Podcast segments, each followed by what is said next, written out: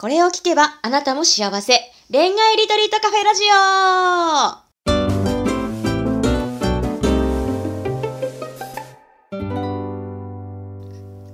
こんばんは、ラジオパーソナリティのペクです。この番組は毎回アラサー女子の様々な恋のお悩みを一瞬で解決する魔法のラジオです。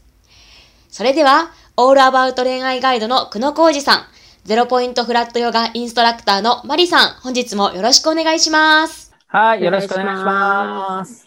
はーい。今日のテーマなんですが、ズバリ、男性から見て付き合っちゃいけない男が知りたいなんですが、どうでしょうか？ああ、これは男性から見てっていうね、視点がやっぱ重要ですよね。うん、あのね、えっ、と、まあ、これ結構あれ、アラサー女子というかね、うん。えーまあ、20代後半から30代前、まあ、中盤ぐらいかな、わかんない人をちょっともしイメージした場合に、まあ、そうするとやっぱちょっと結婚っていうところはね、ちょっとイメージする人多いのかなと思うんですけど、まあ、そうすると、やっぱりあれじゃないかな、なんか、責任感のある人うん。と、あーが、まあまあ、そのつき、まず反対ですよね。だから付き合、あの、そういう人と、で出会わなきゃいけないっていうのは、やっぱり責任感がある人と、やっぱりちゃんと人間性がしっかりしてるっていうところは、うん、まあ、すごく大事なことなので、だから逆に付き合っちゃ、こういう人を付き合っちゃいけないっていうのは、その逆ですよね。だから、責任感がない。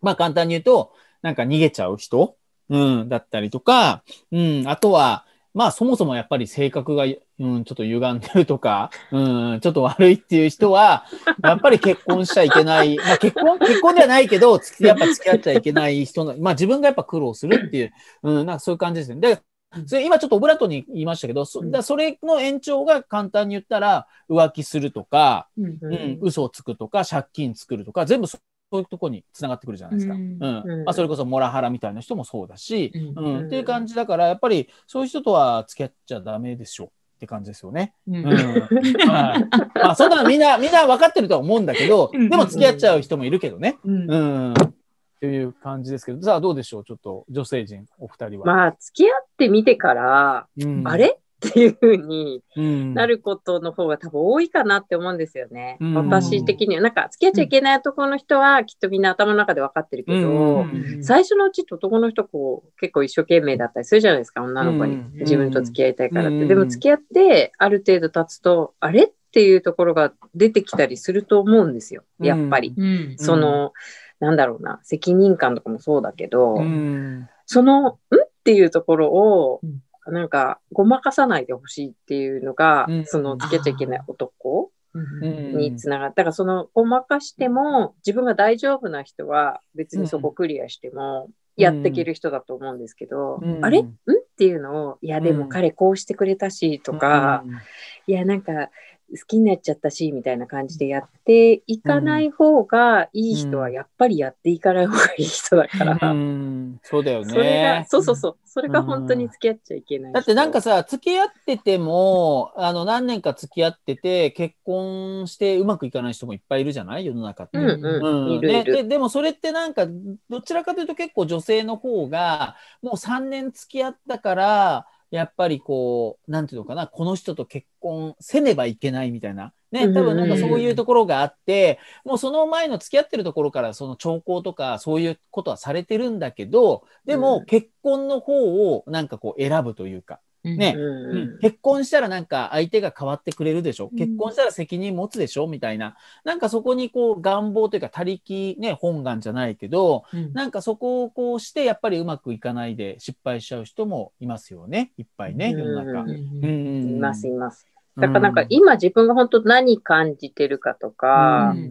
別にその人と付き合った自分がダメなわけじゃないんで、うんで、たまたまその人のそういうとこ引き出しちゃうっていうこともあるので、お互いテーマがあると思うので、うん。だから、うんって思う、その、うんをちょっと大事にしてもらってう、ん。それをちょっと、ちゃんとちょっと伝えたりもするけど、距離を取るとか、うん。まあ、付き合ってる段階だったら本当に距離取ったりとかして自分と向き合うじゃないけど、うん。っていうのをちょっと大事にしてくれた方がいいなっていうのは思いますね、女の子は。うん。どうしても好きになっちゃうとやっぱ入っちゃうから、ううんん。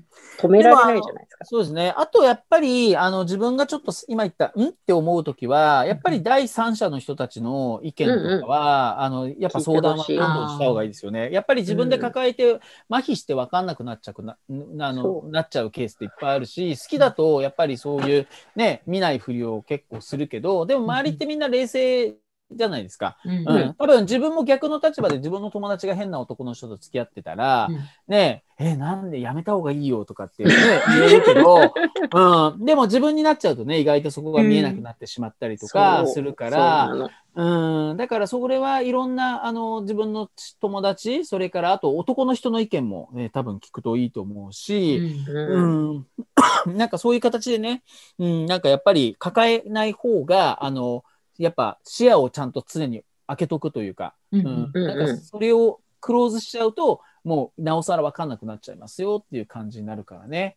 うん、うん。いうところはあるかなと思いますね。うんうんなんかそういう相談相手とかのために私たちがいるっていうか、うん。そういう人たちがいたりするし、うん。なんかこういう音音声とかいろいろもあるから、うん。なんかそういうところで聞ける場所があれば、もうどんどん聞きに行って、ううんであそういう意見もあるんだっていうのも聞いてみて、やっぱこう、うん。周りに言うのは知ってる人だったりするとうん。恥ずかしかったり、言いづらかったりってあれば、こういうのとかもあるから、なんかそういうのを利用して、そうそうそう、どん。どうんん男性のお話も女性の話も聞いてみて、うん。自分がどう思ってるかっていう感じで向き合えるといいかな結構なんかほら、デディープな、特にディープな、あの、うんうん。あの、テーマになっちゃうと、やっぱ友達にも言えなかったりとかね、するから、うん。隠しちゃうから、なおさら本当に自分で抱えちゃう形になるから、そう。うん、だからここのね、恋愛リトリートカフェラジオとかだったらね、もうどんどん、あのね、ペッそうですそうです。んそうなんかメールアドレスとかね、公開して、それでそっちとかで、もう本当に匿名でもいいわけじゃない？だからそれで言ってくれて、まあこういう悩みがあるとかだったら、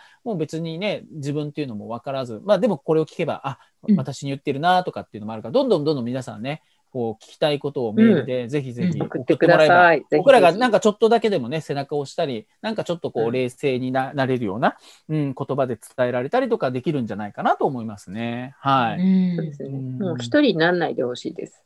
うん抱えちゃうから。しうんそう。ハマればハマるほど本当に一人になっちゃうから、うん絶対一人にならないでほしいなと思いますね。うんそうですよね。はいうんうんそうかな。あとなんか、結構あれじゃない？あの、その、その、男の友達？親友とか見てるとうん、ちょっとややっぱわかるよね。ルイは友を呼ぶじゃないけど、うん。やっぱり、すごい離れた親友とかっていないでしょ？なんか、大体似たような感じの人とつるむじゃない？うん。だから、相手のすごい友達とか親友とかが、やっぱりちょっと、あの、危険な感じの人とかだったら、やっぱり同じなんじゃないかなと思うんで、そこも目安にするといいかもね。ああ。うん。なんかあれ、友達少ない男だったら、うんどうどんな感じなんですか？いや、それも、それも、それもだから問題じゃない？逆に言うと。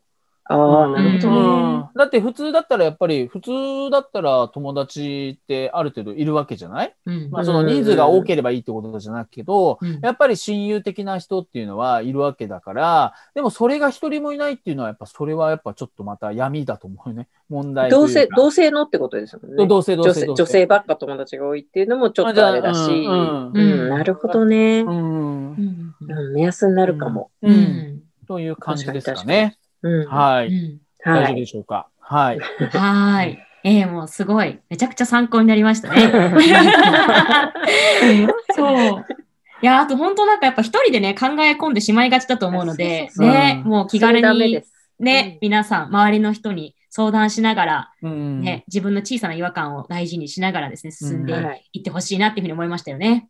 ははいい。思いました。はい。じゃあ、こんな感じで、また来週も3人でね、はいお話ししていきますので、はい。はい。じゃあまた来週も聞いてください。はい。ありがとうございます。ありがとうございます。